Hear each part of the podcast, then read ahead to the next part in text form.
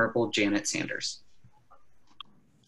Uh, good afternoon. Uh, so this is um, seventh or eighth year I've been doing this uh, BLS uh, year in review for the BBA, but this year is a little different. Um, and it's because um, um, of what's been happening in the last few months. So I thought I'd spend uh, the, the, my introduction here to the program and really talking about how the pandemic has impacted the court system generally and more specifically uh, BLS uh, before we talk turn things over to uh, Judge Salinger and Judge Green who have been the two judges uh, actually sitting in the two BLS sessions um, uh, this last uh, term.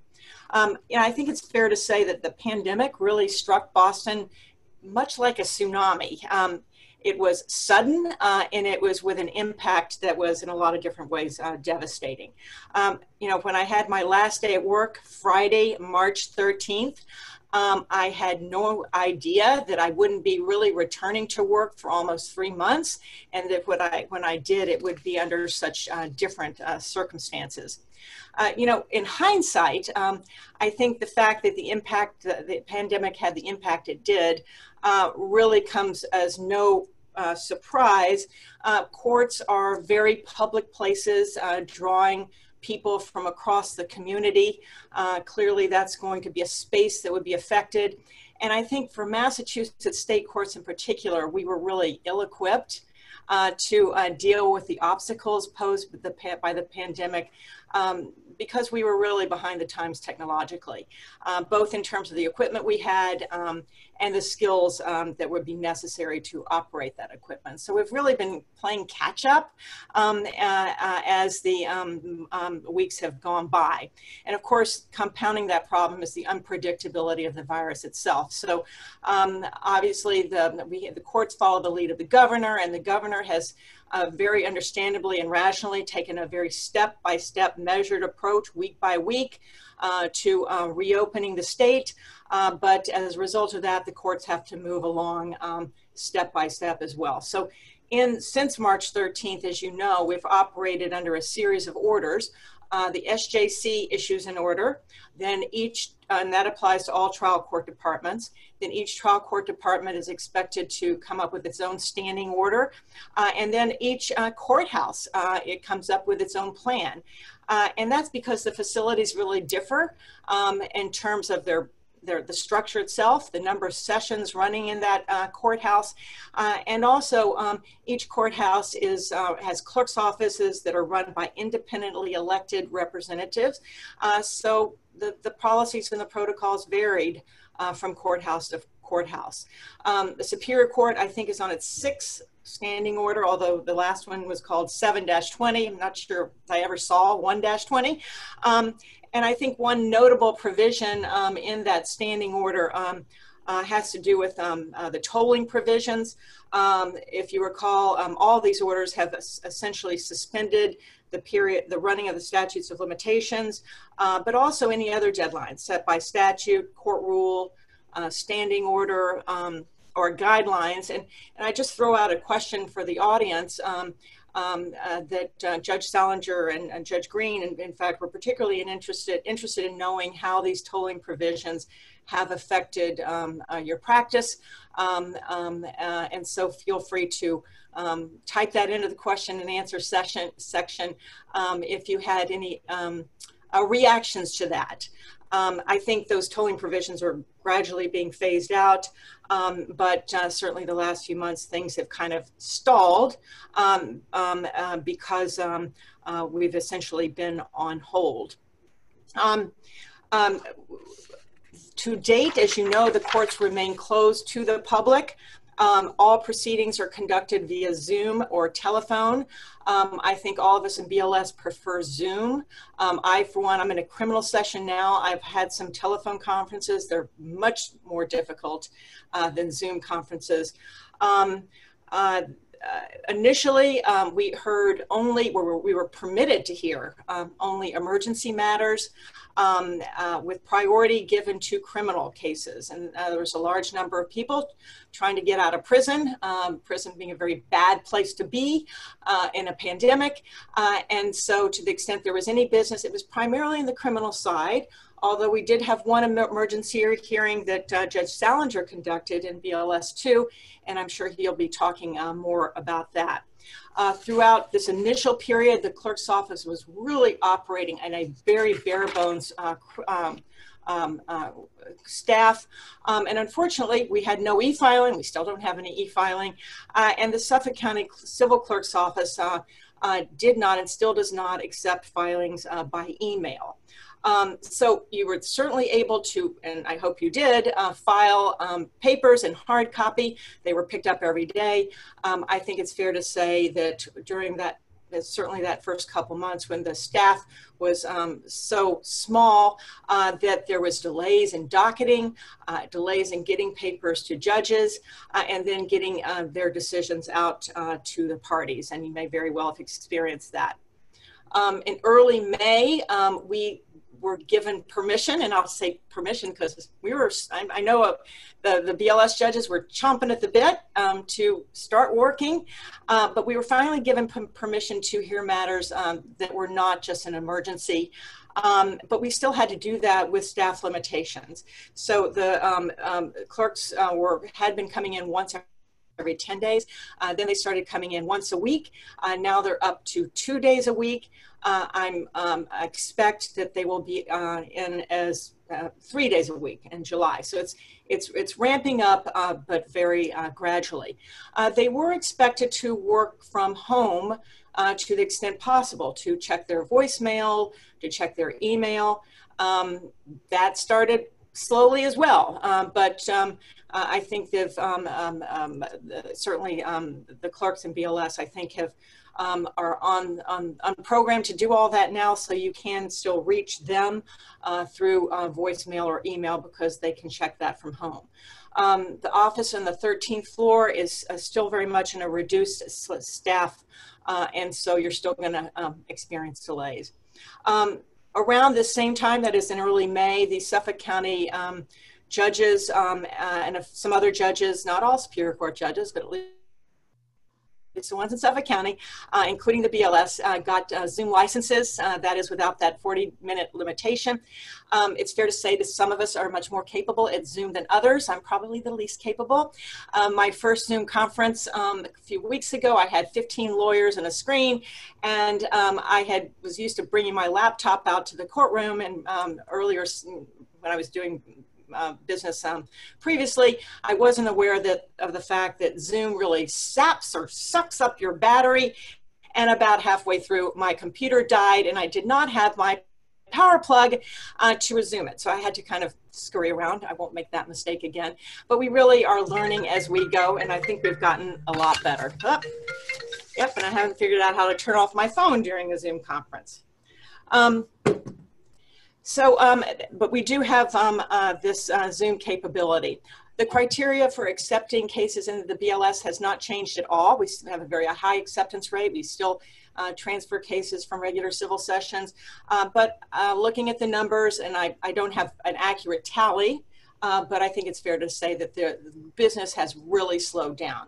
Uh, much fewer filings, and I think, frankly, not just in new cases, but also in terms of the business coming in. I think that's picked up in the last month, um, but I understand that in March and April, not surprisingly, it was pretty, pretty slow. Um, although the clerk's office, as I said, does not accept email filing, um, I have um, encouraged, um, I think the judges have encouraged um, the parties to submit courtesy copies versus via email. And uh, I issued a decision recently in a BLS case where I directed my clerk to actually send the parties uh, my decision. Uh, at the same time, I was having it sent up for docketing um, with the understanding that it really wasn't, you know, the, the official time in which it was docketed was the, the, the, the most important time, but I wanted to get them that uh, piece of paper quickly, and I was concerned that snail mail would uh, cause undue delay. So we are using email. Um, in terms of what the future holds, and I'll talk a little bit more about this later, um, there's going to be a slow reopening of the courthouse um, in the next few months, I expect. But it's going to be with a long list of conditions. And uh, we judges have gotten a preview um, of um, those conditions it's conditions that have been um, followed uh, by a number of countries uh, in different parts of the world, and we're drawing on that experience. Um, screenings at the door, people getting questioned on, uh, when they come in, temperature checks, uh, a limitation on the number of people who can be on the building at any time. That might mean that staff is going to have to work on rotation. Um, uh, clerk's office upstairs is going to have to be equipped with plexiglass divisions. Uh, other offices, uh, similarly, plexiglass installations, um, markers on courtroom benches uh, and at tables to uh, enforce social distancing. masks required of everyone that enters. Um, I'm in the courthouse today.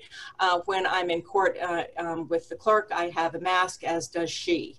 Um, I'll talk a little bit more about what to expect uh, in connection with trials, but, but um, just generally speaking, I think it's fair to say that most of the business on the civil side and certainly in BLS will continue to be done uh, via a Zoom uh, for the near future.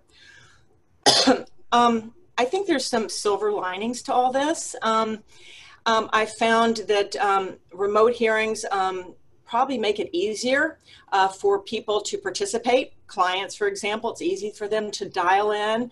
Uh, people don't have to fly in from different parts of the country in order to attend. They can work from their office or even their home. Um, it's therefore probably more cost efficient. Um, the work of the BLS, I think, is generally less focused on trials, which is a good thing. Um, we, um, uh, uh, many of the our matters can be easily dealt with uh, via Zoom with no big um, disadvantage. And perhaps, as I said, some advantage in the sense that people are able to attend, um, uh, more people are able to attend. Um, and uh, many of you are from firms that do have uh, the technology. Uh, so it's not as if we're dealing with people who uh, don't have access um, um, um, to um, the necessary equipment and skills. Uh, you do. Um, and I guess the final thing, and, and we're going to talk about it a little bit more, um, it really has forced us, the state courts that is, into the 21st century. Uh, it's slow going. We're not happy with the pace at which we're moving, um, but by necessity, uh, we've moved, we've had to move uh, faster uh, than we would have um, had no pandemic um, happened. Um, so those are my preliminary comments. And I don't know if there's any questions or comments that have come out of that, or we want to wait until later on in the program. But Judge Sanders, there is one question that somebody had about um, a concern about the statute of limitations and the tolling between the, the, the conflict between the two. Our statute of limitations are going to be tolled by the court as well as um, the other deadlines that we have. So my my my view is that in the standing order it specifically states that the um, that the time is tolled, and it actually tells you how to calculate it. Um, so, does any other panelist um, have any comments on that? Um, I think that some point, my memory is very soon, uh, those tolling provisions are going to um, go by the wayside. Um, but as far as I know, there's this time was essentially excluded uh, by virtue of that provision. And I would just suggest go read the, the standing order. I have to go back myself and read it. it just doesn't stick in my mind very well. Does any panelists have any comments on that? I think you're right that it's in the standing order. And I, for some reason, I think it might be um, either June 1st or July 1st well, I think it's uh, judges. I think it's more of a concern that um, it's a it's a statutory issue and not necessarily a, a rule based issue. So yes, we can you know toll the rules, um, the deadlines that have to do with rules, but if it's um, something to do with you know the deadline um, based upon a statute, it's a little bit more concerning. Well, I think I think the standing order specifically set refers to deadlines set by statute, okay. and this is this is a SJC order. So this is not just, you know, one of us or even the Superior Court saying, well, don't worry about the statute of limitations. This is the state Supreme Court saying, don't worry about the statute of limitations. So I wouldn't be concerned um, about that. Um, uh, I, I, think this, yeah, the standing order. I have, I have it in front of me. Okay. It, um, basically, it says, as provided in uh, the SJC's May 4th order, unless otherwise ordered by a judge, all deadlines set forth in statutes or court rules etc., um, that expired or will expire between March 16th and June 1, 2020 are tolled until June 1, 2020. Um, that's uh, Standing Order 6-20. I think Standing Order 7-20 um, I don't have it with me, but it may. I think it says the same thing. I think it says pretty much the same thing. Um, I think I think it's still June first too. Um, I don't. I should probably call that up to make sure. But yeah. Can I just jump in and say I've heard in other forums concern by practitioners uh, as to whether the SJC's order actually will stay or will toll statutory deadlines. Mm-hmm. Um, I I'm not a betting person, but remember that the question of whether that standing order is effective to toll statutory deadlines will go to the SJC. So I'm, right. I, I, if I had to wager, I would wager that it likely will be effective. Sounds good. Okay, so um, we have one other question, but I, I promised the person who entered it that it's on the agenda to hit, so we can save that one for a little bit. And with that, we're going to turn to the topic of what's happening now in BLS 1 and 2. And um, Judge Salinger, I think, is going to kick us off with a question for the audience. Sure, I'll put out the question, and I think Judge Green is going to start us off on the topic. The, the question, if you have thoughts, um, the many of you who are who are listening in or watching this, by the way, I, I see there right now 79 attendees in addition to the, the panelists and the moderators. So that's an even more impressive turnout than we've had in past years live, which underscores what I think Judge Sanders was saying. The technology can make it easier for people to participate. So it's very strange to be speaking to you all and not see any of you, uh, but it's nice that so many people are, in fact, uh, listening in. So one of the things Judge Green and I are about to talk about is what's been going on and our experience and tips we might have about conducting, especially hearings um, through a video remote hookup. We'd love to know whether you all have thoughts about things that you think have worked well or th- thoughts you might suggest as to how things could work better. So if you want to type those into the Q&A section in the next few minutes, that would be great. Um, Judge Green, you want to actually start us off on the substantive topic? Sure. So BLS 1, and I know BLS 2, um, remains open for the handling of all civil business other than trials currently. Um, we've continued to rule on and to schedule hearings on Rule 9A motions and to work on decisions throughout the pandemic, including from home. Since March 13th, all of the hearings in BLS 1 have been virtual Zoom hearings. Currently, the hearings are being held from um, the courtroom on Mondays and Tuesdays. And since the reopening of the courthouse to staff members on May 4th, I have prioritized the scheduling of emergency and rescheduled hearings over hearings on newly filed motions. Um, one of the questions we were asked is um, how are we prioritizing work? And, uh, you know, I'll leave it to Judge Salinger to um, state how he's doing it, but that's how it's being done in BLS 1. I've not yet held an evidentiary hearing by Zoom, but I have scheduled and heard closing arguments in bench trials.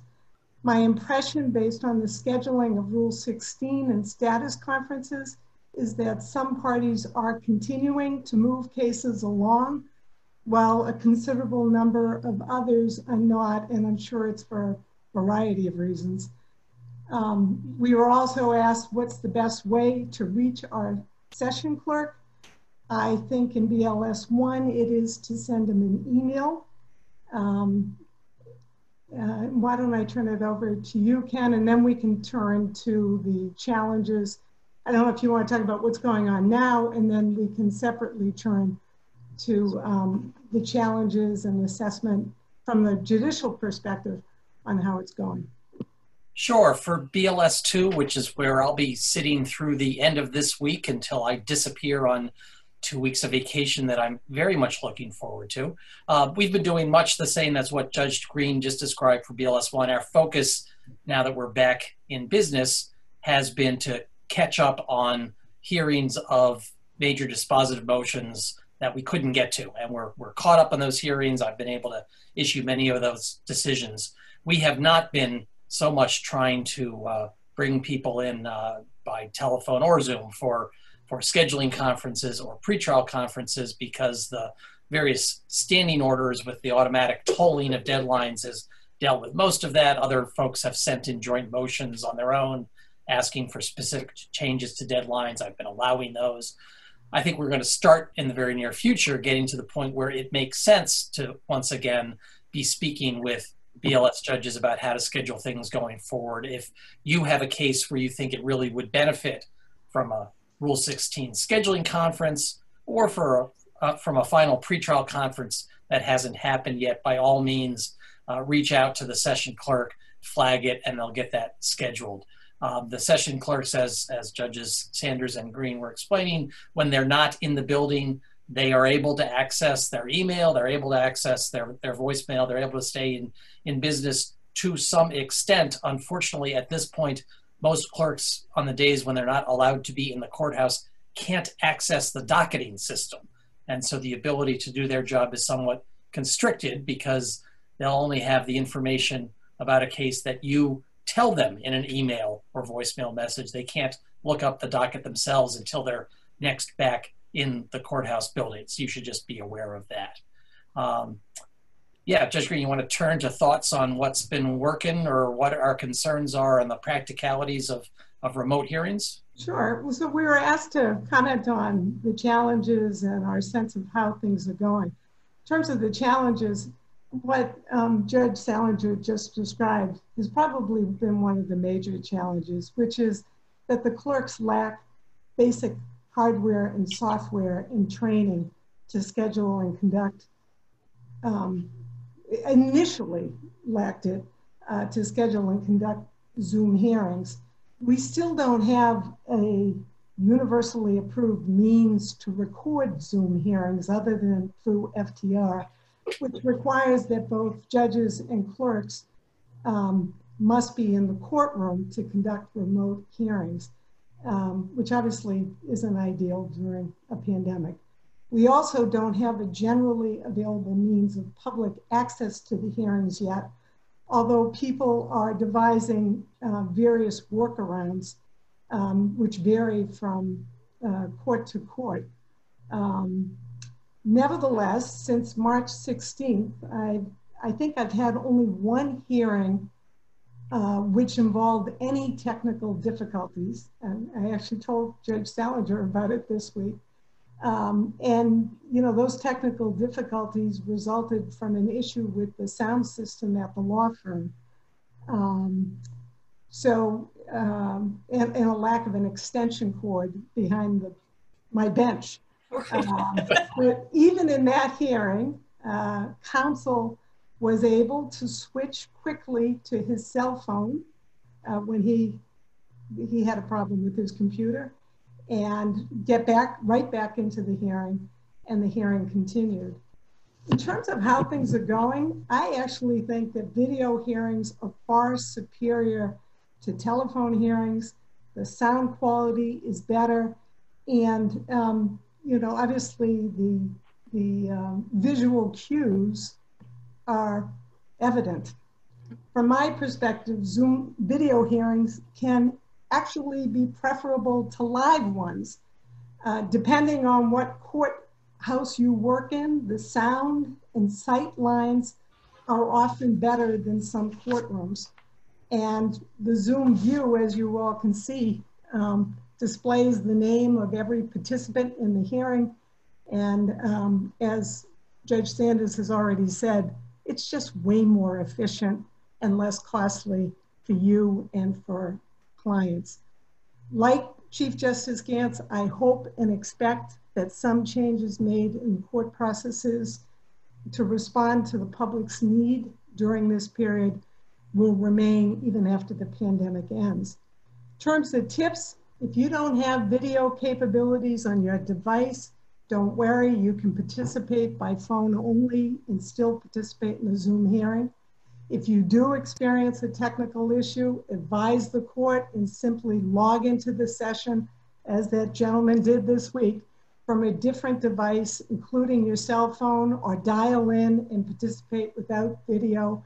We're all um, working the, as hard as we can to keep things going. And, you know, there'll be some glitches, but let's just get it done. If you wish to have a client or another person view the hearing in real time, simply advise the clerk of the person's email address so the clerk can then invite that person to the Zoom session on a muted only basis. Um, and then, I mean, very simple and obvious things, make sure your computer is positioned so that everyone can see your entire face. Um, I, I, had one uh, hearing where I think the, the participant didn't appreciate that we were all looking at his ceiling. Um, and then if you can, avoid feedback by um, ensuring that when one lawyer is in the same room as his or her own laptop, you're not too close together because that can result in um, unwanted feedback issues. Ken?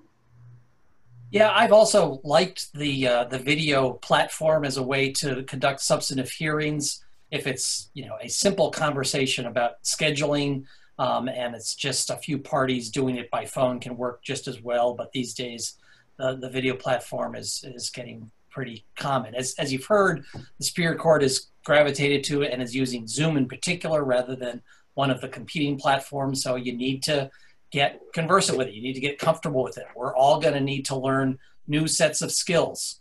All the lawyers who are listening in or watching today, you you know what you're supposed to do in a courtroom. You know where to stand, you know how to stand, you know how to move, you know how to present, and we all need to figure out what that means for this new interface. Developing the habit of looking at the camera when you're speaking rather than looking at somebody's face on the screen or your notes is a little strange, but you need to do it because if you look at the camera, your audience feels like you're talking to them. Uh, you need to think about, as Judge Green was saying, where you're positioned. You don't want to be too close to the camera because, you know, that's just weird. Um, and you also don't want to be too far away because it's strange too. Uh, think about what's behind you. So I'm, I'm talking to you from my home. Um, and I've got a virtual background up for those of you who are missing the Suffolk County Courthouse. This is a picture of what is behind Judge Sanders or me when we're in courtroom 1017. If you're using a computer with enough power, you can use a virtual background. Choose something appropriate, please. Uh, but if you're not there, then be conscious of what's on the screen behind you because that's going to be seen by the judge and the other participants. You have to think about lighting. Don't sit with a bright window behind you or you'll just look like this blackish gray blob. Um, try to get some sort of lighting on your face. I think the hardest thing about this format that we all need to work on is how to make a substantive hearing be a conversation between each lawyer and the judge rather than a series of monologues. I well remember when I was a practicing lawyer how frustrating it would be if I had an appearance where the judge was just sitting there passively listening the whole time, and I couldn't figure out what was really on the judge's mind. Um, as on as a judge now, I hope I don't interrupt too much, and if you disagree, feel free to let me know. Um, but I do try to let people know what I'm concerned about, make sure that I understand the points each side is making, and in this kind of format, there's inherently a bit of a lag between when somebody speaks and when everybody else actually sees and hears that. So you need to pause a little bit more than you normally would and make sure you're giving the judge an opportunity to ask a clarifying question. If you just keep going without pause, it's going to be a monologue, and I'm assuming that's not really what you want. Why don't I pause there? Maybe uh, uh, Judge Davis, Judge Sanders, or our moderators have some ideas, or maybe there are questions that have popped up that should become part of the conversation. I think Judge Sanders had a comment, and then we actually have a bunch of questions, but we'll go to Judge Sanders first. So this whole idea of how uh, public access for these remote hearings is something that we've all had our own little workarounds uh, for, um, and we're doing. People are doing it differently. I can just tell you what I'm doing right now in the criminal session, and I will continue to do it when I move into BLS in a couple weeks. And that is I set up a single Zoom invitation for a morning session. It's the same recurring meeting every day. Um, and I make it a three hour long uh, session, even though I will tell the parties um, to come at different times, perhaps during that morning session. Uh, same thing for the afternoon. I have a single invitation for the afternoon. So I don't have to keep making invitations. I send the invitation to the clerk. I then tell the clerk to send it to the parties and tell the parties they can send it to whoever they want. They don't need to get my permission. People can walk into a courtroom from the street. And so anybody can receive that invitation. Uh, what we're still challenged about is how do we let I mean, the, the lawyers will now know to invite whoever they want, but how do I let the, the, the general public know about this hearing? Uh, and it seems to me there must be a, is a way of posting a list um, uh, for the here the day the cases I'm going to hear that day with the Zoom information about um, uh, so they can access it um, and actually get into the Zoom hearing. I have disabled my waiting room so people, but I do um, have them so they're on mute and the video stopped, so I had some control over it. Um, I don't, I haven't had any problems in that regard. I don't know if there's some, it's possible, I guess, that somebody could disrupt a proceeding just as somebody could disrupt a court proceeding. Um, um, but I think because of the controls I have over the video and the audio, I could probably um, uh, prevent any problems. So that's the way I've dealt with public access and the way I've issued the Zoom invitations. Judge Sanders, on that note, one of the questions from the audience that we have is whether the court or the BLS has considered at all posting um, Zoom conferences to YouTube. They'd heard that some some courts are doing that. Do you want me to start on that? Yes. So it's it's easy enough to broadcast live stream something that's on Zoom to YouTube. Um, I happened to be the first Superior Court judge to do that because back in April I happened to field a emergency preliminary injunction motion on a case that ended up being a BLS case um, that got a lot of uh, publicity at the time. This was the challenge by some adult use marijuana establishments to Judge Baker's uh, order that they remain closed, even while he was deeming medical marijuana establishments and liquor stores to be essential and allowing them to open. We knew there was press interest. We knew we had to provide live access, and we made that available on YouTube. Um, the appeals court's been doing that regularly. It's in a sense easier for the appeals court because you know at most they have two hearings going at a time. If you're going to stream something live to YouTube, you need a channel to stream it to. Uh, I think the Superior Court is still trying to figure out if that's the right way to go, and if so, does that mean there need to be 82 channels available so every single judge has their own YouTube channel? And if not, how would it work? And so the mechanics people are thinking about it and are, are working to come up with a solution for public access that will work throughout the state and for all kinds of sessions. And uh, still a work in progress. Judge Davis may have more information on that, right? And Brian, you're on mute. Yes, sorry, the phone was ringing earlier and I didn't want to disrupt. Uh, there are a very limited number of YouTube channels available to the Superior Court right now. So as Judge Salinger mentioned, uh, he used one of, I think, two YouTube channels that the Superior Court currently has. So it, in order to expand YouTube coverage, we would. We'd have to dramatically increase the number of channels. Uh, another possibility that we are exploring is simply, yes, publishing either on mass courts on mass.gov the uh, meeting IDs for each of the sessions on a daily basis and letting people just connect via Zoom if they wish. And as Judge Sanders said, if they have their audio off and they have their video off, as far as I'm concerned, it's just the same as someone sitting in the back of the courtroom. Uh, so I, have told people who have uh, sat in uh, on virtual proceedings that I've had that they are, in fact, sitting in the back of my virtual courtroom. Welcome. Uh, please, again, keep your mic off, keep your uh, and keep your uh, video off. But you're more than welcome to sit in and listen and watch the proceedings. And I think that works just about as well. I, we'll, we'll have to see. For example, I think Zoom can accommodate at least 500 participants if you have a pro license, which is what each of the judges have. So I'm, I'm guessing that there aren't going to be many Superior Court proceedings where we need a bigger audience to accommodate a bigger audience than that. And I just want to underscore Judge Davis's tip that if you're inviting clients, colleagues, whomever to listen in, that's absolutely fine. From my perspective, it's re- is really helpful if um, non-active participants not only are mute so they don't accidentally make noise, but so their video is off. That way, if I have my Zoom setting uh, showing a gallery view, it automatically pops up the people who actually have video, makes it easy for me to pay attention to the lawyers without being distracted by other observers. As Judge Davis said, much like in a courtroom, the people behind the bar, I know they're there, but I don't need to focus on them. So um, that, that definitely works well from my perspective. And I've certainly heard, um, as Judge Sanders was saying, from, from some lawyers, they really like that more of their clients are able to tune in and, and see what their lawyer is doing and what some judge might be doing with their case. Uh, a client who would never be able to make the time to come to court may well be able to observe an online proceeding.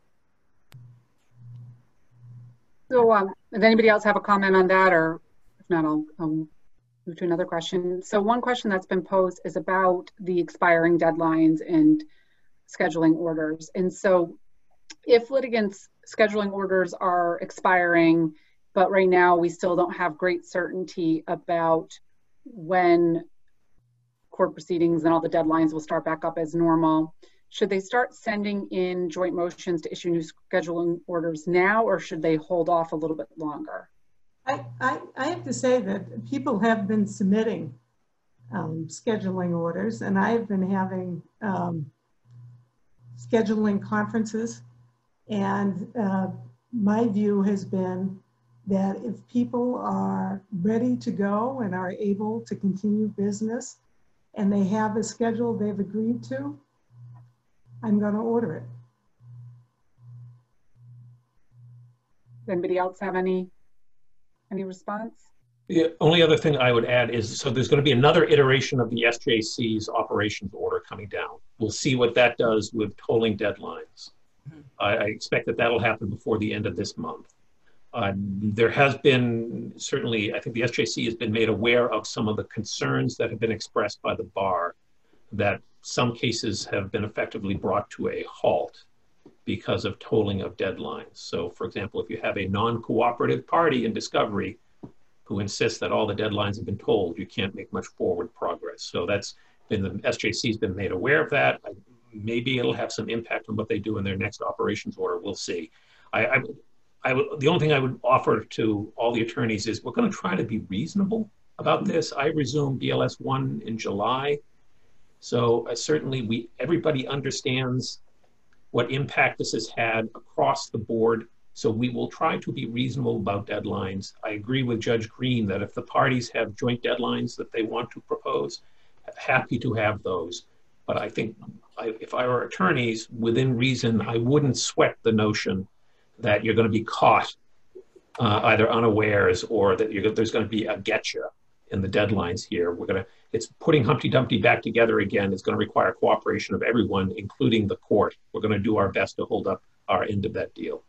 And I should clarify that what I mean is tolling applies unless people choose by agreement to uh, be affirmed. The only other exception to that is where um, a bench trial was in process and, um, you know, there was one case where it was appropriate to bring the parties in and ask them when we could do the closing arguments. Um, and even that was by agreement. Thank you, Judge Green. Judge Sanders, did you have something you wanted to add to that? Yeah, yeah, you know, I do think I'm sure the bar is somewhat concerned about all the cases that had dates between March 13th to date that were canceled. Um, and we were all provided with those lists of those cases. Um, and I know that um, um both sessions have, uh, I, I, think, have prioritized dispositive motions and are probably pretty current on those. I just got a list from BLS 2, sometime going there in a couple of weeks. Um, and um, I intend to try to get all those cases, not just the causes have been tended to, um, thanks to Judge Salinger. Um, but I'm going to bring all those cases in if I can for some kind of status conference. And anybody who's asked, already asked for one, they're going to go first. I know that they want to see me, so I'm going to put them on the list and um, um, as, as soon as I can. And then people who have not asked, I'm going to start bringing those people in as well. So the idea, just like I'm doing here in the criminal, is that for all those cases, they're going to see a judge um, in the next couple of months.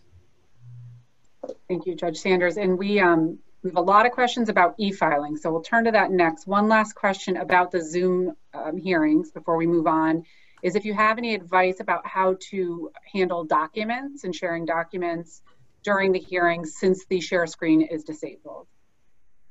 Um, so, wait, uh, actually, the share screen um, was not disabled in the one case I had where someone was seeking to share a screen. Um, so I'm wondering. Yeah, it doesn't have to be disabled. It doesn't have to be disabled. Right. The share screen, judges can tailor their own personal settings. Some judges may have, by default, turned off share screen. But even if they have done that in the middle of a hearing, the host, if it's the judge or the clerk, whomever has control, can enable share screen. So if you want to be sharing something, um, my suggestion would be don't surprise the judge. Let the clerk know beforehand, hey, there are some things that would be useful if we can put them up on the screen. Um, and, and share screen is, is a fine way to do that. Uh, you don't want to use the technology in a way that's uh, less helpful than how you would share something in court, of course. Um, and so you want to be judicious in your use of it, uh, depending on the hearing in the matter. Sometimes it's easier for me as the judge if somebody is wanting to make sure I look at a particular paragraph of a contract or see a particular email to go to where it is in the actual motion papers. That way I know where it is in the papers. Um, different judges have different styles and preferences.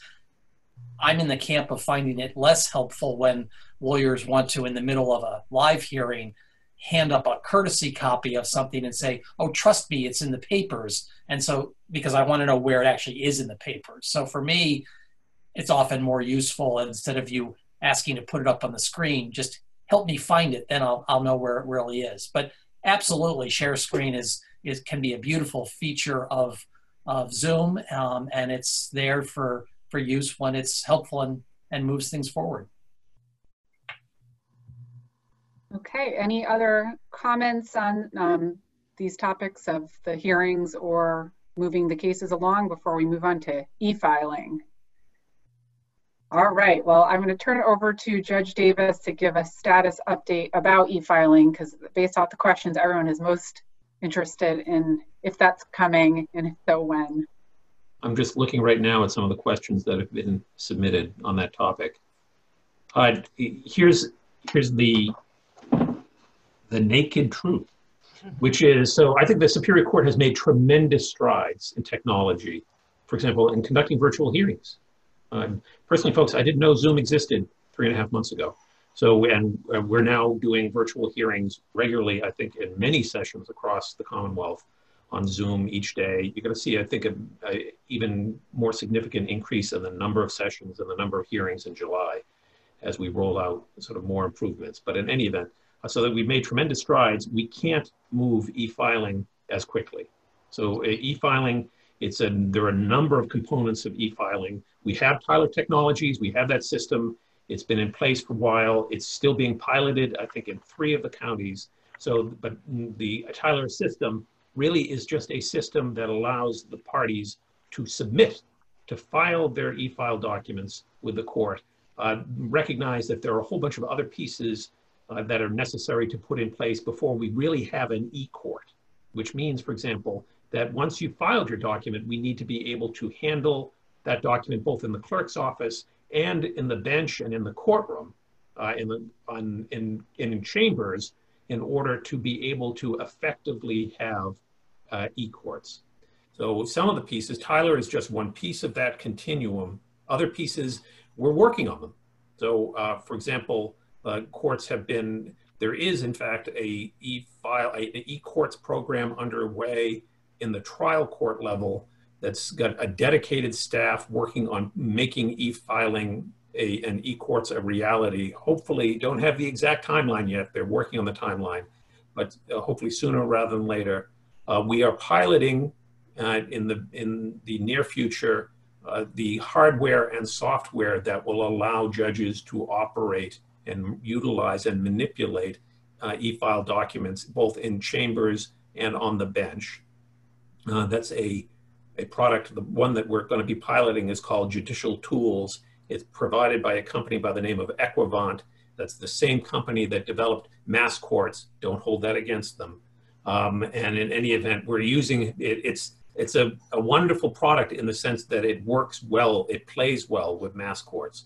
So that product is going to be in the piloting stage over the next few months. I'm going to be one of the pilots. So we're going to plan on using that, see how it works, uh, and understanding that that's one of the pieces that we have to put in place really across the courts so that we can be ready to catch all the e-file documents that we know the parties want to file. So it would have been nice if we had an ECF system like the federal courts have. Uh, and I know that that's caused some frustration for practitioners. There was an article, I think, in Mass Lawyers Weekly not long ago that sort of giving the various courts their grades on how they've handled this pandemic.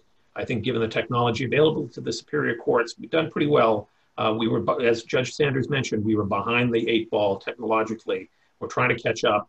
Uh, e-filing, I, I, wish I could give you a timeline as to when it will be implemented. I don't think it's going to happen this year, not across all counties. Um, keep your fingers crossed about 2021. And just want to underscore when Judge Davis talks about, you know, many pieces need to be put in place or upgraded um, do understand that the resources historically that have been put into technology uh, for the trial court, including the Superior Court, are not the same as elsewhere.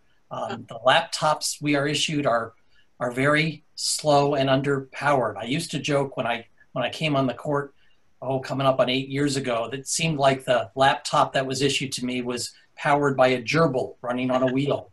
And then I got a newer laptop and I realized, ah, yes, they put in a second gerbil. Uh, it's very slow. The internet and intranet connections we have when lots of people are using them trying to download things is very slow. So right now, if I'm at work and I go onto mass courts and I want to just open up a scanned PDF on a document, it can take a really long time.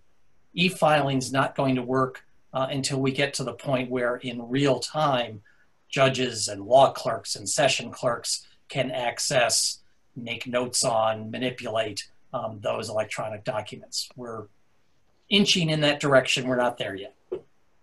Can I just make one other point on that front, which is what uh, the attendees should know, is there's another wave coming as a result of this pandemic, and it's the financial wave that's going to impact the Commonwealth's finances, which means it's going to impact the court's finances. We already know, we know it's coming. There are cutbacks in the works. So making e-filing happen takes money. Uh, and so we, what practitioners should know is to the extent that you can talk to anyone out there about whether you want to see this happen and how it can be made to happen, uh, they should know it's going to take money. Uh, it, the software the hardware that's going to be necessary in order to make it happen will all require a substantial investment in the trial courts. Uh, hopefully, we'll stay on track to do that over the next year or two. Hopefully, that will not be derailed by the cutbacks that we see coming. And Davis, there was also one question as to why um, Suffolk will not accept email pleadings right now. I don't know if you can address that or if anyone else would like to again, uh, that's uh, Clerk Donovan's office has made the determination that they do not wish to accept e-file documents. The truth the matter is the paper documents are still the official record right now until we convert to an e-file system. So they need the paper until such time as it's determined that we're going to go with the electronic record. Uh, so, uh, and again, the clerk's office, even though they're more capable now of handling e-file documents than they used to be, they still don't have all the pieces in place to handle a flood of e-file documents. So taking it a step at a time, we're still a paper-based system until we have the pieces in place. Suffolk isn't there yet. None of the counties are there yet to handle, again, a majority of e-file documents across civil cases. Having said, having said that, um, I think you will find there are judges who uh, appreciate um, emailed uh, copies of uh, file documents, particularly during the pandemic when we are carrying literally cartons of documents back and forth to the courthouse. Um, I have found that uh, in voluminous matters, uh, those attorneys who have uh, uploaded volumes of documents to a share file have um, really made it possible for me to access those documents during the pandemic, and I am most appreciative of that. Mm -hmm. Yeah, on an individual basis, I think you may see more use of electronic documents in the BLS going forward. It's, it's helpful to us to have them oftentimes in electronic form. It's just, it's something it's going to have to be a workaround. It won't be part of the official system it, for example, so Judge Green mentioned, you know, sometimes I'll, I'll get a flash drive or I'll be directed to a shared file. Uh, in the appropriate cases, happy to have that because it makes our lives easier as well. Thank you. And turning to Judge Sanders to address um, future jury trials versus bench trials. So um, um, I think I said earlier that um, uh, jury trials are a long way off. Uh, there has been much written about this. It shouldn't be any surprise as to why that's the case, although I think some of the judges sitting in the regular civil sessions are still encountering some shock at the fact that they can't get a trial date. Um, but just to kind of review, uh, the facilities um, are not equipped for jury trials. You think of Suffolk County in particular, it's a high rise building. Uh, uh, people have to get from floor to floor by elevators. Uh, the jury deliberations rooms, the rooms where the jury spend most of their time when they're not hearing the case, are tiny uh, with very poor ventilation. The jury boxes, they're shoulder to shoulder. Uh, so the facilities, this Suffolk County courthouse is not built uh, for a pandemic, uh, a jury trial and a pandemic. The process um, is not suited to a pandemic. Getting people uh, from the community here who have to ride public transportation is going to be hard. Uh, jury panels cannot be amassed in groups of 200 and then taken up to courtrooms in groups of 80. Um, and then there's, of course, the jury selection itself that sometimes uh, will take a day or two, individual questioning. None of that uh, can happen as long as we're in the middle of this uh, virus.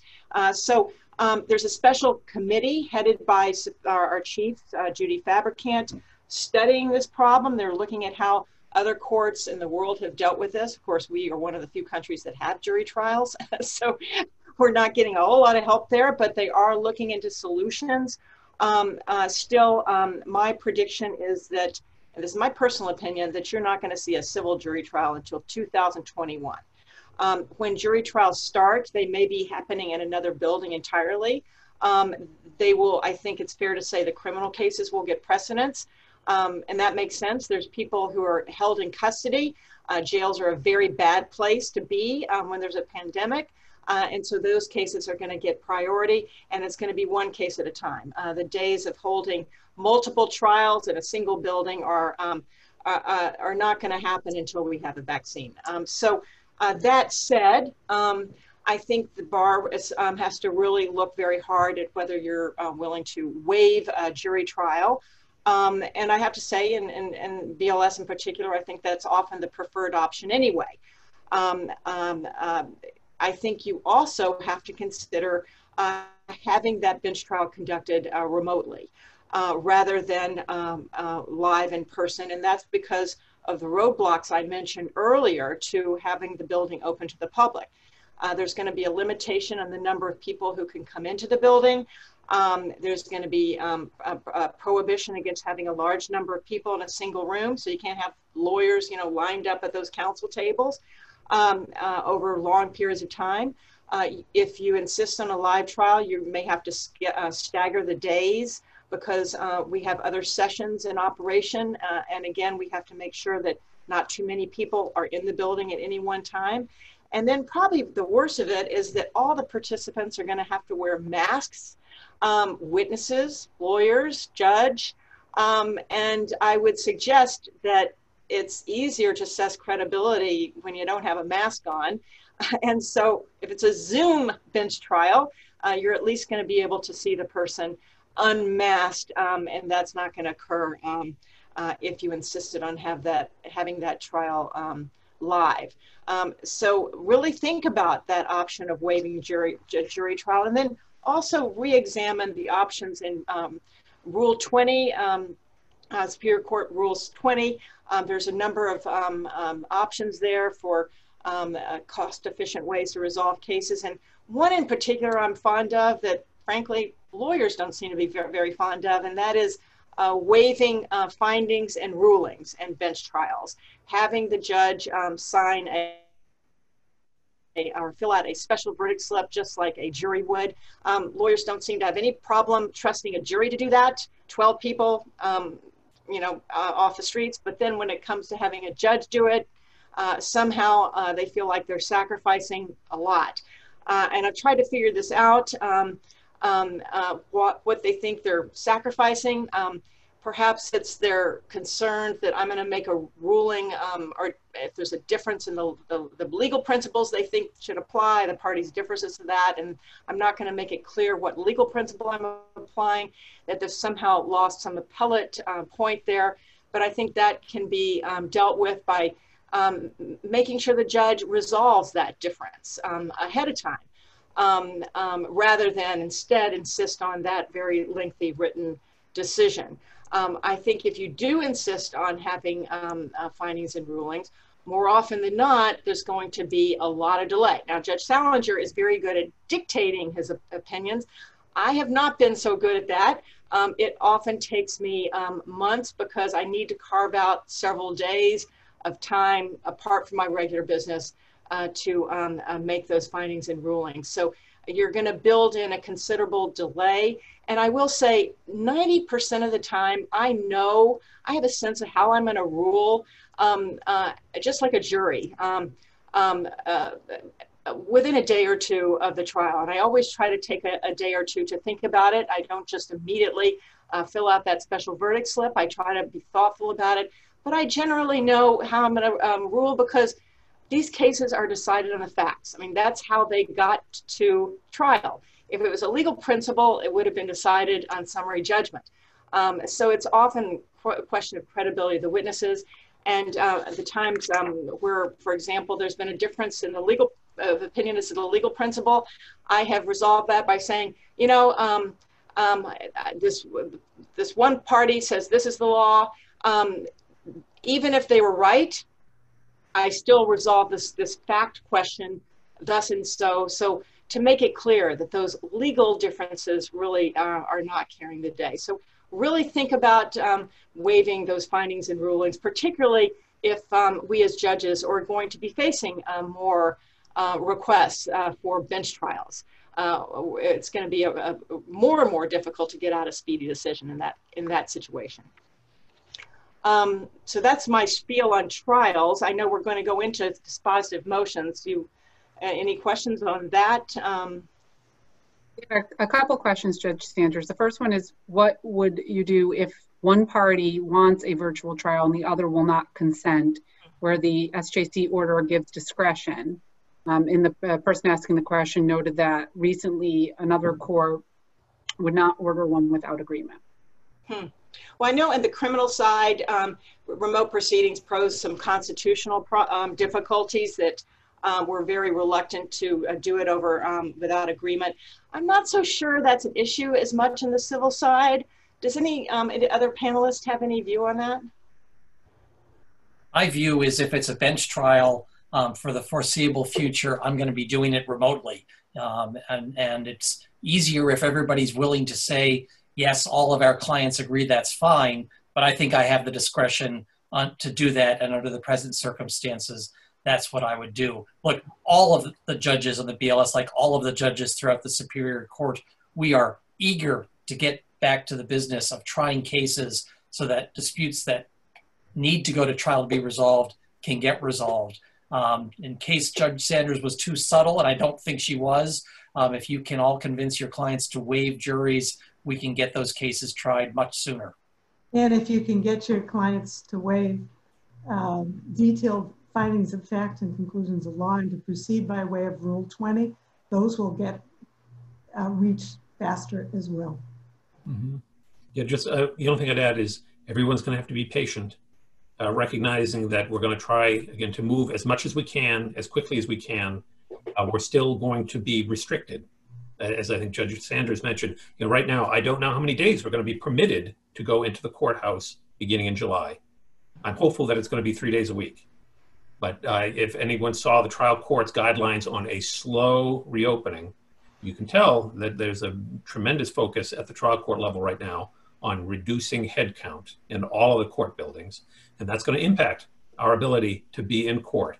We can do some things. I've done some things. This is my home lobby. Everyone, welcome, welcome to my home lobby. And I do proceedings from this uh, this location as well. So we will be able to do some things remotely. However, we are still going to be hobbled to some extent. So again, we will move as much as we can, as quickly as we can. I, my my exhortation to everybody is just please be patient as we try as I mentioned before, to put Humpty Dumpty back together again.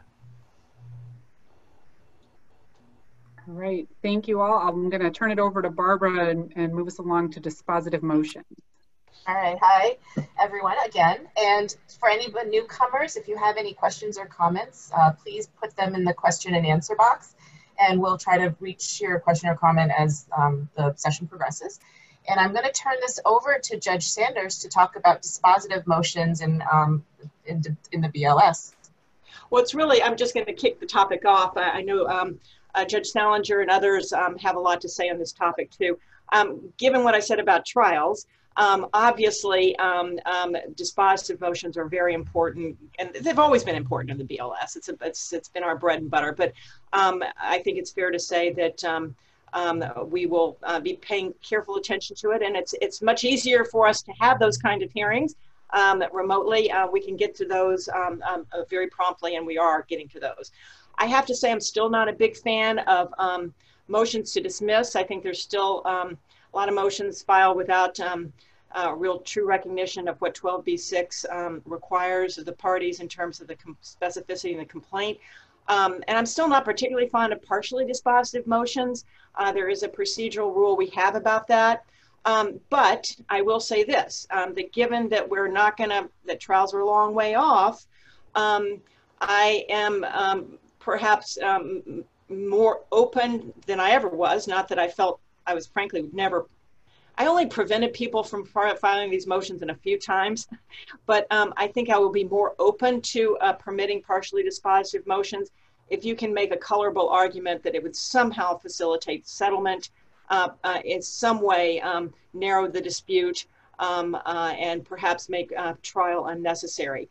Um, I, um, there's a requirement of the standing order that I had um, been a stickler for enforcing and that is the requirement that you talk to the judge ahead of time. I rejected um, a couple of dispositive motions, um, partially dispositive motions, because they ignored that requirement. They just simply sent a letter to the clerk that I never saw, um, or they just filed it um, and I sent it back.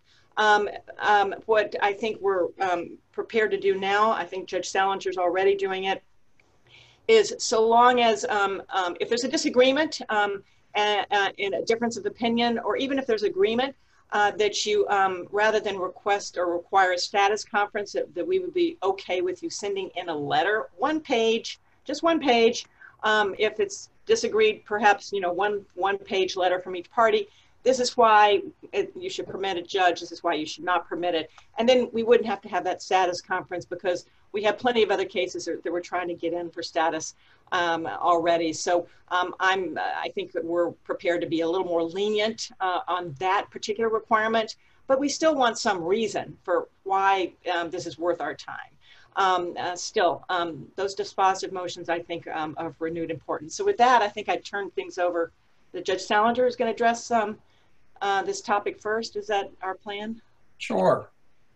So I think I was asked by our moderators to, to focus on the now almost two years old revisions on in Superior Court Rule 9A. I'm not going to go through the revisions. We've done that previously. Um, you all in the audience are familiar with the rule, or you can read the rule if you need to remind yourselves. Um, do remember that that a big part of what was changed is is some of the guidance or direction as to uh, what happens when you put together with opposing parties the statement of undisputed material facts on motions for summary judgment, Rule 9A B5. A lot of the changes were motivated in particular by experience in BLS. Judge Kaplan was a, a, a, big moving part of, of why those changes to Rule 9A happened. The intent of all those changes was to make the statement of undisputed material facts, turn it back into something that really helps the judge focus on the material facts and figuring out the basis for something being in dispute or not in dispute. Uh, in my experience, I think people are getting um, better at doing what the revised rule asks, uh, although there are uh, some key parts where I've not consistently seen it. So just want to touch on some of that. Uh, the revised rule says you should leave out background facts, trying to remind you what's material. I have still seen sets of papers where the um, statement of, of material facts includes things like the date the complaint was filed in a case where a statute of limitations is not being raised as an issue, um, other things that really are just background facts. Please just focus on, on what matters to the motion. That, that's the point. Um, I'm still seeing uh, folks not always following the, the new rule that says you should uh, not include quotations from or characterizations of documents like contracts. Contract says what it says. You might need the other side to admit that this contract was entered into, but then save for your memorandum, your characterization of it. It's not helpful to the judge to have a long duplication of argument in the statement of facts. Um, similarly, um, the rule says you should not, in your response to a statement of undisputed facts, uh, quibble there about relevance or materiality. And I see people um, not following that. You just can't bring yourselves to hold back and save it for your memorandum. But that's really, really what we want. It's not useful in the statement of facts for you to say, well, sure, the fact is true, but let me, for the next three pages, tell you why it has no bearing on the outcome of the case. Now, that we want to see that argument in your memorandum. That's where we're going to be looking for it. If it's cluttering up the statement of facts, that document becomes much less useful to the judge. Another thing that is in the rule um, that seems minor, but again, it's it's trying to make life easier for make make the papers more that the uh, joint appendix either needs to have consecutive page numbers, which rarely happens. Once in a while, it's easy enough to you know run it through somebody's copier make that happen, or it's got to have actual tabs for the exhibits so that judges can find things. Um, I, I still often see papers not doing that. And the reason is because it makes it much harder to use your filing, use your memorandum. If you say, go take a look at page 10 of Exhibit L, and it takes me 10 minutes to find Exhibit L because it's just buried in a mass of paper. If there's a tab L that I could turn to, then I could I could keep up. So the little nits may seem like little nits, but really, please do file them. Um, I guess my overall point is that just like at trial, the, the point is is you you are engaged in an exercise of advocacy. You don't conduct a trial merely to create a record for an appellate court. If that's your goal, it's going to be much harder to win, right? Your goal is to win, and in the process, you'll naturally create a good record. Well, the same is true of of motion papers.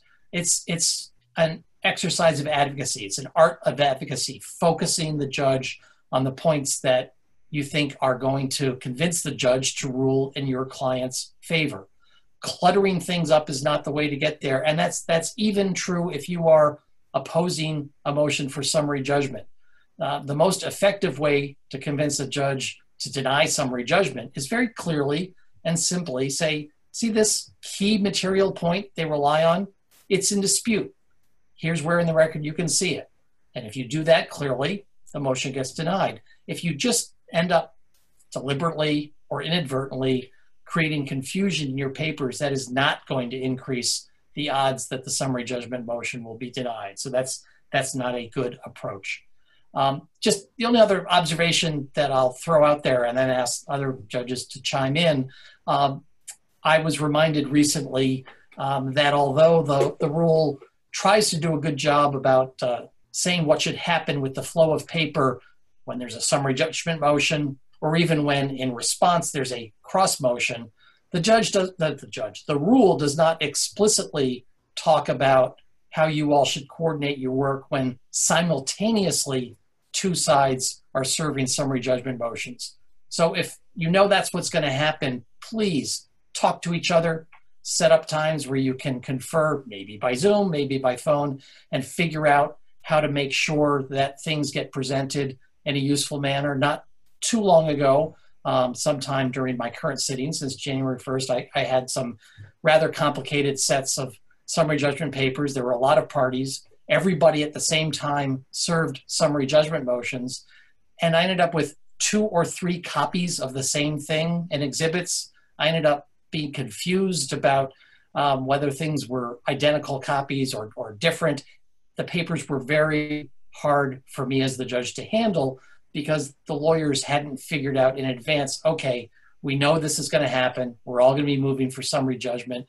We might disagree vehemently about the the meaning of, of the key documents. But if we all know what the documents are, let's put together a single set of papers we all can work with. So please take that on and, and don't leave it to the judge to, to sort through lots of duplicates. Uh, colleagues, what words of advice do you have to add? I don't know if it's uh, advice so much, but one of the things I'm seeing is that people um, don't, uh, some people continue to not respond disputed or undisputed and to uh, make arguments in response to statements of fact. And I would just invite people to um, notice that the rule uh, provides that a court can deem admitted a statement of fact unless it's properly controverted in accordance with the rule.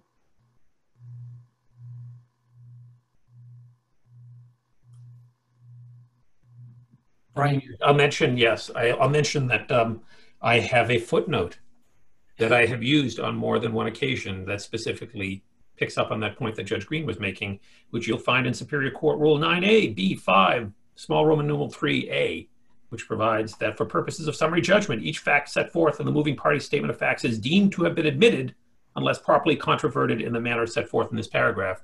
So uh, you can expect, at least in the motions for summary judgment that I handle, if you haven't disputed it, if you haven't and you haven't cited a basis for your dispute, you very you run a very high risk that it'll be deemed admitted, and that's that's absolutely necessary for us to, in order to resolve these motions, because uh, it, it's designed. I think it's referred to in the appellate decisions as the anti-ferreting rule it means that we don't have to spend a lot of time going through the motion papers to try to understand why it is. Do you really dispute this? Do you, if, if you do, and if you do dispute it, what's the basis for your dispute? Because remember, we're looking for material issues, genuinely disputed issues of material fact. Others? Since there's a lull, I'm going to throw out a uh, request and tip that I know I've made in this forum before, and some of the lawyers who are watching and listening have taken the advice to heart um, and have started providing tables of contents for their mm-hmm. lengthy memoranda. But many of you don't. Um, please do. It's it's incredibly helpful to me um, to have a table of contents that um, is a nice summary of your arguments, everything that's in there, and then when I'm working for many hours or days on a decision on some particularly complicated set of papers, it lets me quickly find things without having to um, if in effect create a table of contents with my own little slices of yellow stickies. So I think it's a great advocacy opportunity for you all. It doesn't count against your page limit. We find it really helpful. Please give us tables of contents. And the only other thing I would say is um, I would repeat the tip I gave in a different segment, which is if you have a complicated motion for summary judgment with lots of exhibits, Um, and you can provide the court with access to a share file site from which the documents can be downloaded, placed in um, a tool like Goodreader, and kept organized so that there's not paper everywhere. Um, it would be most appreciated. Mm-hmm. Can I just add one further point, which I know I've mentioned before, but I'll hit it again, which is your motion should contain a summary, a brief summary of your arguments. You should explain to me in your motion, not in the memo, but in the motion itself, very briefly, why it is that you think you're entitled to, for example, summary judgment. Because I, I, will tell you, when I pick up that package, first thing I look at is the motion. And if the motion says, for the reasons stated in our memo, you should grant summary judgment, I sigh. and then I, I, put aside the motion and I begin to dig into the other papers. So I, I just mentioned you're passing up, you know, a wonderful opportunity to orient me about your case and about your motion by just making a, you know, a summary um, motion that doesn't really describe why it is that you think you're entitled to the relief that you seek. Uh, and it's very helpful to me. It orients me and it does it. It advances your case if I better understand the arguments you're making right up front. So I, and I would say that roughly half the time I get the motions that say for the reasons stated in our memo. So I just think it's an opportunity lost for practitioners. And the close corollary, of course, is the first paragraph of your opposition should similarly summarize the key things you want the judge to be focused on. If I get a document that's labeled opposition to motion for summary judgment, and it starts out saying you should deny the motion for summary judgment because there are material facts in dispute and because the moving party has not shown they're entitled to judgment as a matter of law, then like Judge Davis, I sigh because I sort of figured out that much from the fact that there was an opposition. Tell me a summary of why your side should win this this battle and not the other side. Get me oriented. All right, great. Is there any other uh, do's and don'ts that you would like to give practitioners um, advice? Just Maybe general that... general pet peeves. Is that what you're talking about? sure. well, I'll start out. Um, um, one thing I really don't like is, you know, we file all these briefs, we have a lengthy argument, and often the, the, the hearings are very lengthy. I don't put a whole lot of time limits on the lawyers. Um, and then afterwards, I start getting letters. Um, sometimes I bring this on myself. They cite a case. I say, hey, if you want to send in a, a, a copy of the case or the citation, fine. And then I get this letter that not only sends a citation, but it has a whole legal argument. And then, of course, that invites a response from the other side. And now I'm off to the races uh, with a series of kind of mini briefs. Um, so um, I know letters, um, arguments and letters are more permitted. I think in New York and some other jurisdictions, it's really generally frowned upon here. I do. Um, also, um, not fond of emergency motions. Um, there's almost never an emergency. Uh, sometimes these happen, um, it's not at the beginning of the case, it's essentially another way of trying to get before the judge uh, certain arguments. Uh, so um, those are my kind of two um, don'ts uh, on my list. Yeah, and I guess sort of related to the point, I think all the BLS judges agree with Judge Sanders enough with the post argument letters. That's an unauthorized sur reply brief. It violates Rule 9A just don't do it. Um, but I think there's also um, not always, but but there's still too much misuse of reply memoranda. Take seriously what Rule 9A says. A reply memorandum is there only um, to respond to things that you could not reasonably have anticipated um, in your initial memo. It is not the place for the first time to say, "Ooh, here's a whole new argument that I never even thought of before." That's not fair to the other side. They don't have a chance to respond, and it's not therefore fair to the judge. So reply memoranda are not helpful if they're raising new points. They're also not helpful. Um, it's not good advocacy um, to just send a reply memo that says, no, really, what these three points that I made in my initial memorandum and took 12 pages making those three points, they're really important. So I want to repeat them in the reply memorandum. That's not what a reply memo is for. Judge Sanders, in, resp- um, in, in response to your thing about letters and that you don't really like letters to be sent, how about if there's like a new case out there that would be helpful for you just to point out that the case exists? Is that something that you would Yeah, I mean- or discourage? There have been times where there's been a case that was decided after the argument that um, is right on point, but you just give me the citation, or uh, you, don't, you don't give me the argument about why it, it supports um, the party's position. Because again, it just invites the response, and often the response is not only reply to how they interpreted that case, but it's also lists a bunch of other cases that I should look at. Um, so again, just the citation uh, just the document if we talked about it at the hearing um, and I asked for it, um, um, but no arguments. Any other judges want to come up with uh, or speak up about maybe cross motions for summary judgments or um, any other thing about lengthy submissions that you would like to talk about?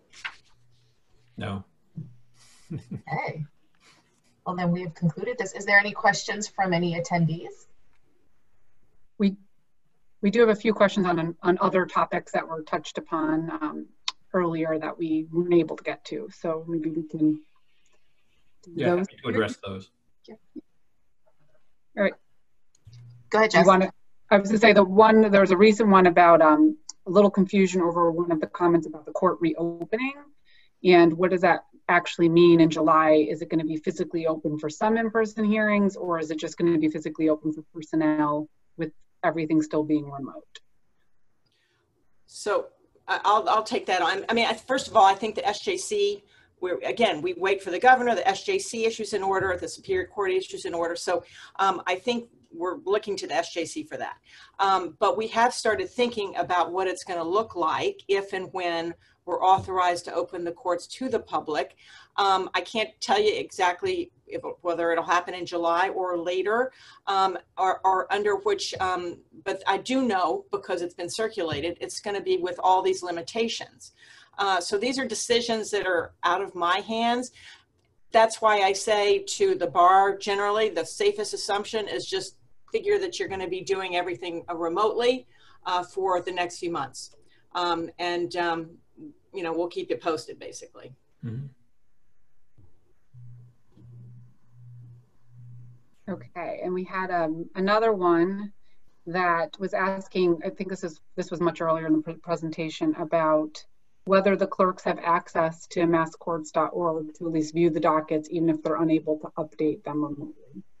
You know, may I could field that one, which is um, uh, there are two ways that the clerks can access mass courts when remotely. One is through Citrix, uh, and the other is through uh, the VPN, which is the virtual private network that the court recently opened.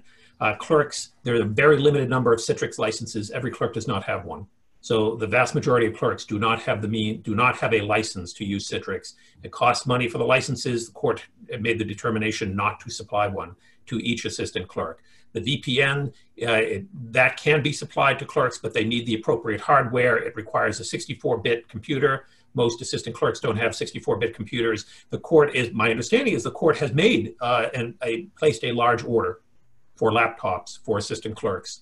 Uh, we're waiting for those to come in. When those come in, those will be distributed to the assistant clerks. That means that they'll be able to access the VPN, which means they'll be able to access mass courts and do docketing remotely. Uh, so that's that's a something that's in the works. I don't have a timetable as to when those uh, machines are expected to arrive, but that's the the chosen course for giving clerks remote access to mass courts. And Brian, I, I think the question may have been asking whether there's a third option, whether um, clerks can at least view dockets the same way lawyers do through the masscourts.org website. Well, I, they can certainly do whatever the public can do uh, because they can access the website, but they can't do anything more than the public can do right now remotely. We also had a, a question clarifying um, Judge Salinger's comment about tabbed exhibits as an option if it's not consecutively paged for the summary judgment motion um, appendix. And do, is there any preference on whether they are tabbed or untabbed? Sounds like it's preferring tabbed, but will it will it impact the scanning and availability to have those electronically available? the current Rule 9A is still oriented to a paper world, and what it says now is that the joint appendix either needs to have everything with consecutive page numbers, so you can tell the judge, just look at page 12, or in some of our cases, page 1397. Um, or if you're not going to be able to consecutively, consecutively page number, you have to have um, tabbed exhibits. If there are tabs, um, that doesn't make the scanning impossible. Um, right now, given that we don't have electronic filing, but to the extent things get um, scanned, they're, they're put on a scanner. But you know, typically the exhibits are not scanned in at this point anyway. Typically, it's the motions, the memoranda, the judge's decisions, um, but but huge voluminous things for the most part in most counties, including in Suffolk, aren't getting scanned. So um, it's a good question, but but um, let's let's try to do it the way the rule says, at least for now. And, and on that note, if to the extent someone is going to give a flash drive or access to a share file where you can download electronic copies of the filing, would you prefer to have all the exhibits broken down into a separate document so you can easily Yes, get them Yes. in order? absolutely. Yes. All in favor, say aye. Yes, absolutely. I mean, When they the come as one single document, even if there's a table of contents, as Judge Salinger asked for, uh, it's a much more difficult um, thing for us to manipulate. The, the obvious advantage of it is you can just, I mean, you can just go right to the page that's cited. You can go right to the exhibit that's cited. It just saves time. And then we have one final question in the in the queue here, um, and I don't I don't know it's if this if you know this or not, but it's asking if um, other superior courts beyond Suffolk are projecting out as far for jury trials. I know we have the specific physical limitations of the Suffolk Superior Building. Um, Mhm. Do you happen to know whether others are on a same trajectory for jury trials? Who wants to deliver the bad news? I think it's I mean, fair I- to say that all counties have the same issues, and I think it's fair to say that um, although some smaller counties may be able to figure out how to start bringing in jurors sooner than Suffolk County, even there, there's going to be a long period of time where those jurors are going to be hearing criminal matters um, to catch up on backlog of people who are um, in custody or threatened with custody that just there are different constitutional concerns than even the most um, high stakes of, of the civil matters that we see. Plus, I think Suffolk is particularly challenged, but none of the courthouses were designed for a pandemic. So every, every jury box is it's difficult to social distance in a jury box. So those are like l- true challenges that we someone has to come up with a solution for before we can resume jury trials in any, you know, in, in a large scale. picturing the poor jurors sitting in the box with the sneeze shields, you know, Yes. separating each person. um, all right, well, that's, that's all we have for questions about practice. And, and I know some years we do more of the case notes, and this year we thought people would be more interested in hearing about some of the current issues with, with practice before the BLS. Um, if anyone had, we did include a list in the materials that went out to everybody with each judge's a few select key cases from the last year that were of note. Um, if any of the judges has has one they want to share quickly or point out or highlight, we can do that. And Well, I will just say that the and not but any of my cases, but you know the cases we deal with in the BLS um, are really tough. um, the the lawyers are really good. Uh, sometimes there or many times there are cases um, of first impression, um, and um, a lot of our cases, as a result, do go to the SJC. Um, but you know sometimes we're going to get it wrong because we are dealing um, with in very difficult areas. So there's, there's, I'm sure you'll see some decisions here, and you may not. Um, uh, and I, I don't know that the SJC would necessarily agree with the outcome on some of, some of them. Um, but uh, we kind of do the best we can to predict what the SJC would do if they were sitting in our place. okay. Yeah. Any any last call for a burning case you want to share? Otherwise, I see we're we're at 5:30. So, Yeah. I'm not going to hold anyone. Well, we encourage people to Read the take, cases. check out the cases in the, uh, in the packet and all the copies of each cases has been included there as well. So thank you, everyone. Thank you to all the judges today. Um, and thank you to the audience for tuning in. Thank you. Yes. Thank you so much. Thank you, everyone, for doing this. All right. Take care. Take care. Bye.